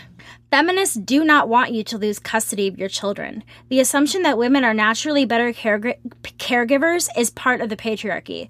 Feminists do not like commercials in which bumbling dads mess up the laundry and competent wives have to bustle in and fix it. This is a list of things we're working toward now. If you would shut the fuck up for the 50 billionth time, because this guy keeps talking over her and it's ridiculous. These are the things we're agreeing on, actually. And these are things you got all skewed fucking views on. You think that feminists are trying to take away your fucking rights, but as a matter of fact, what we're trying to do is actually trying to work on the same things you're working on, except the fact that you're too busy hating women, you can't fucking see that we're trying to work on the same situations. Yeah, That's exactly true. Yeah, this MRA member says, Are you conflating feminism, which is an ideology, with women, which is a demographic of society? Big Red says, Feminists do not want you to have to make alimony payments. Alimony is set up to combat the fact that women have been historically expected to prioritize domestic duties over Amen. over, over professional goals, thus minimizing their earning potential if their traditional marriages end. Amen. Right? I'm like, And, girl. and also yes. alimony pay- payments do not go one way. Yeah. If if the woman is the primary breadwinner in the household, then she will have to give alimony payments to her husband. Yeah. It's the same thing. it just bothered me because this guy is talking over her the entire she's just keeps like will you shut the fuck up like i cut all of the like shut the fuck ups and all those things out of the quotes because i wanted to get to the meaning of it Right. um but she's just like god will you let me like I have a list here of, of reasons why we are on the same side. Will you just stop and listen to me for two seconds, please? Right. Like it was just mm, so frustrating. So, um, I'm almost done with this, I swear. um, Jaye asks, why do you think men's rights movements are at odds with feminism? And I can't remember who's. Oh, Same uh, question over again Elam- because she's not smart. she can't- asks the same thing over and over again. Elam says, "Well, one, feminism has spent over 50 years demonizing men, which is sort of Oh, which I'm is sort sorry. of one of the problems." Over 50 years? I'm sorry. um, women had to go how many fucking centuries? yeah. Being treated as literal objects or extensions of their husbands or fathers. So I don't want to fucking hear it. That for 50 years, it's been a little bit hard for you. Oh, I'm so like, sorry. Shut the fuck up, Let dude. me swallow you like a Oh, boy and hold this you. man rubs me wrong No, fuck every this guy. fucking fuck way. this guy. Feminist scholars have characterized men as inherently violent, inherently bad, inherently predatory, inherently oppressive. They have postulated that masculinity is a disease. Fuck you. so then, Esmay, the my vape guy friend, says saying women are oppressed is a way of demonizing men. How? Yeah, you tell a man he's privileged, therefore anything he's gone through, anything he has to say doesn't matter. And I just know wrote what? I wrote underneath that, I'm privileged for being a white woman. And I don't feel that way. Well, I don't feel like I'm being oppressed. That's exactly because what I was have gonna say. privilege. What I was gonna say is this is exactly the same argument that white people who don't understand white privilege use. Yeah. Where it's not saying that you've never gone through anything in your life. Yeah. It's not saying that things haven't been hard for you. It's that your race is not something that's made it harder. It's Yes. that your gender isn't something that's made it harder. Yeah. Like that's the fucking point. Yeah. It's not that your life was all fucking sunshine and roses. yeah, no one is no, saying that that. does not mean it at all. And somebody no matter what your race and gender is, should look at somebody who's had struggles and be able to feel empathy and have compassion for that person. And, and struggles specific to a thing you couldn't control. Exactly.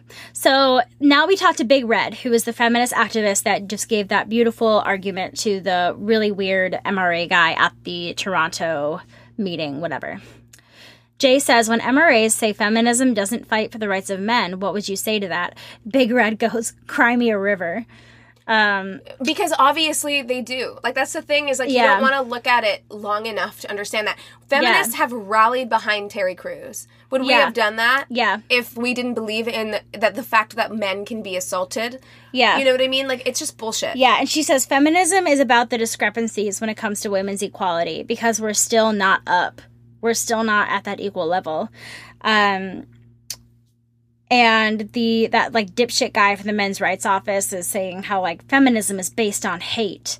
And Is it? yeah, right. And then and then um oh, the the girl Karen Straughan, whatever her name is, the girl who was talking about Boko Haram was like feminism is the way. It's the way. Doesn't that sound a little bit like religion? Oh, Sips coffee. I was like, what are you even saying? Like she's trying to like Because from that perspective, any worldview is like religion. Yeah, Then and- what you believe is like religion. So what? Yeah. So what? What? I'm like, are you trying to make this about something else? Like, it's Well, like she's it- deflecting and, the- and entirely. The point, the point is, your worldview is your religion. Period. Yeah. So, so if it's feminism or if it's men's rights activism or if it's something else, that's that is what that is. Yeah. So what's it's your belief system. it's your belief system. And I'm like, and she just like sips coffee, whatever. What the fuck? So uh, this is about the time that I turned it off because, and then I was like, after she talks, I'm like, finally a black person, dear Lord, like finally.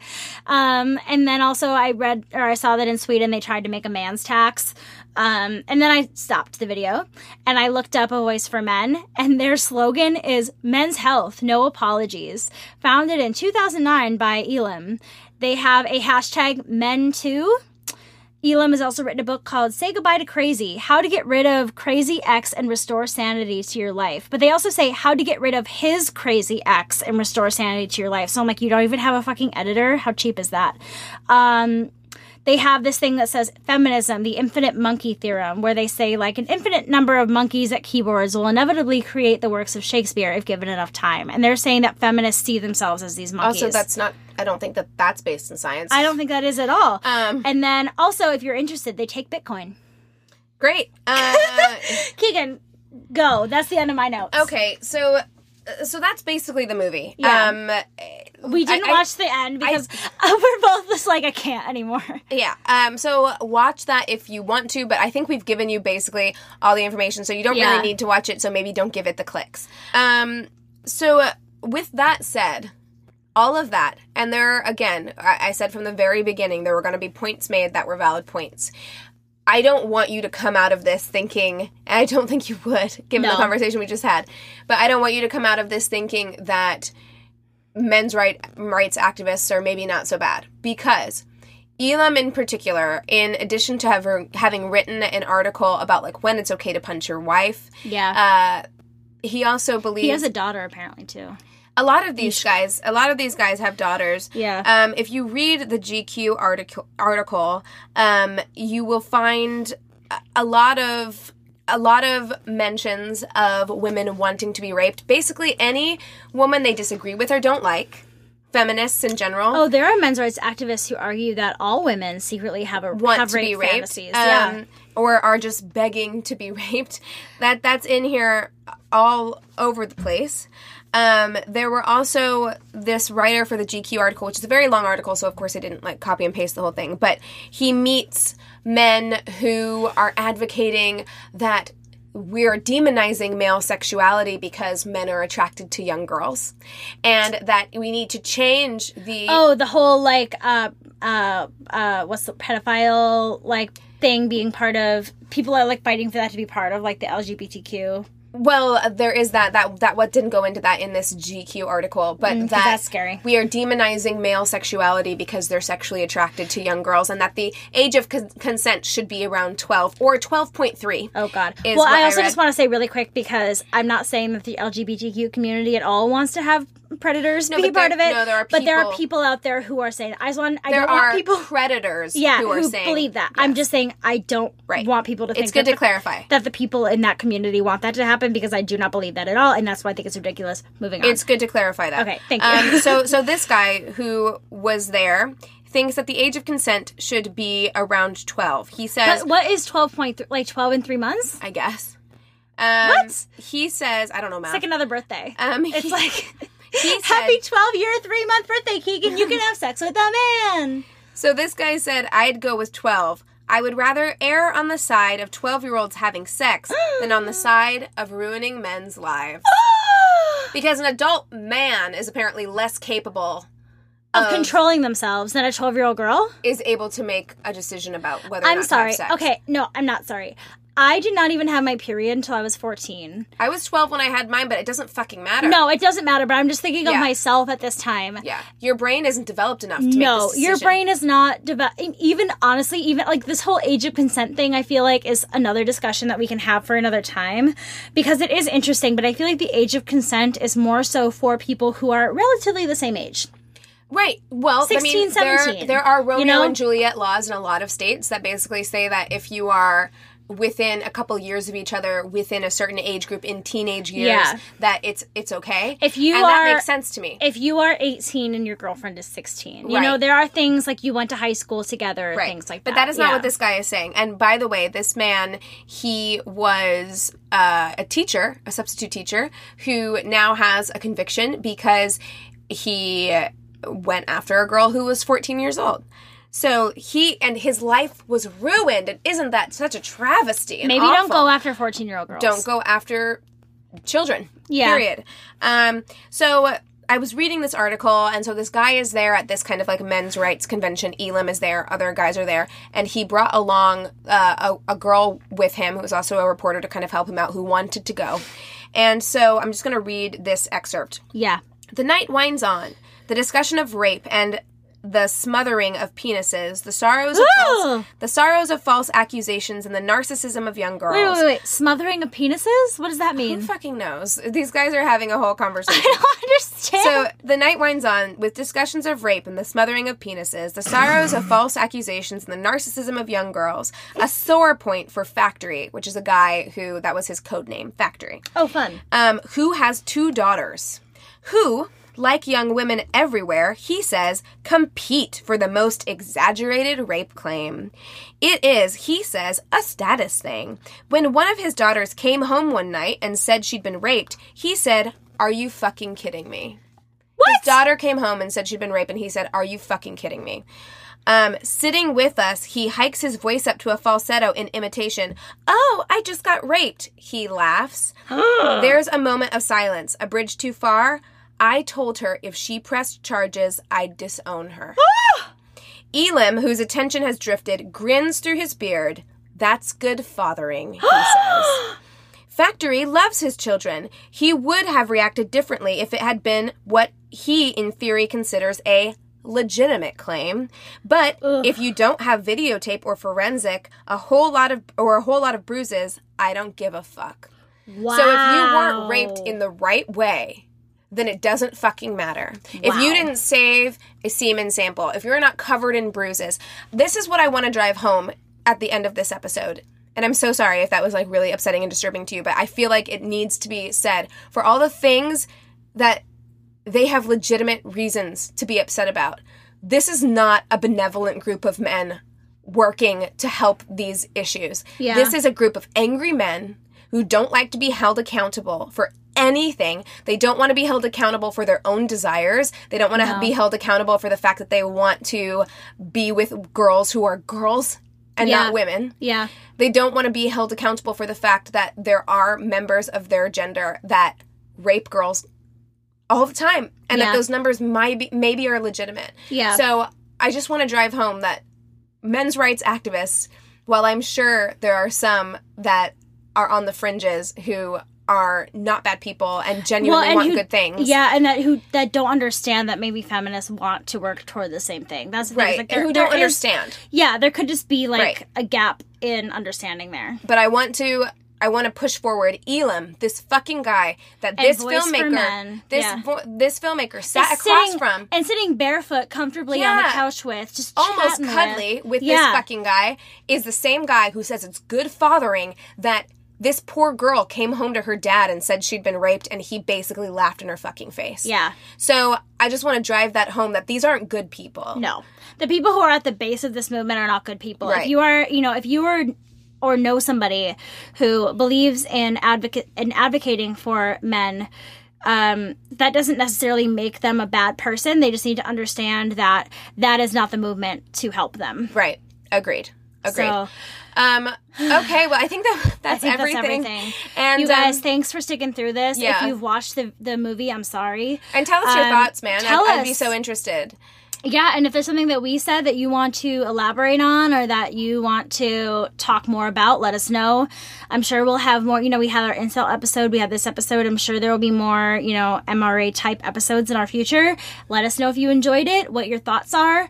Um, guys, remember to rate and review us on iTunes. It really means a lot to us and it really helps us out quite a bit. You can find us on Spotify, Stitcher, Radio Public, iHeart, iHeart, pretty much anywhere you get Apple your podcasts. Podcasts, pretty much anywhere. We always try to stay on top of it. If there's somewhere that you like to listen that we are not on, please let us know. Uh, you can email us at neighborhoodfeminist at gmail.com.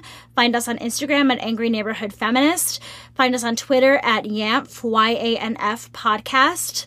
Um, We're on Facebook. We're we on got a, Facebook, We got a yeah. group. We got a business page. So just hit us up wherever. yeah, email us. Yeah. It really, it truly does make my day. We got we got an email this morning. We did, story, yeah. and it, it truly does make my day. It makes me so excited. It gives us more to talk about. You guys are really helping us um, continue to make this podcast a growing, living, wonderful thing, and it's completely up to you guys. You know, and Yeah. that, and you know, as much as we love doing it, and we would do this forever, the support that you guys give us and the information that you give us and the stories is really what makes this possible. So Absolutely. thank you. We appreciate each and every one of you so much, and the personal relationships that we've grown with you. So Totally. Um, hopefully you enjoyed this episode. And I guess with that, we encourage you to, to rage on. Bye. Bye.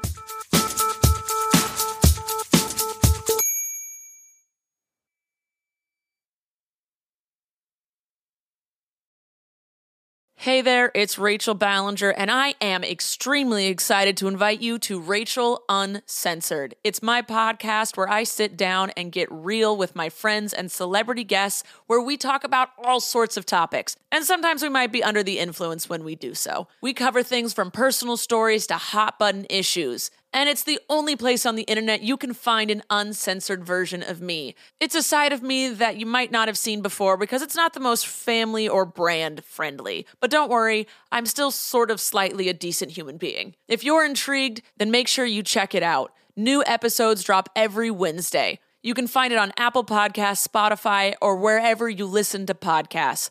Trust me, you won't want to miss out on the fun and candid conversations we have here on Rachel Uncensored.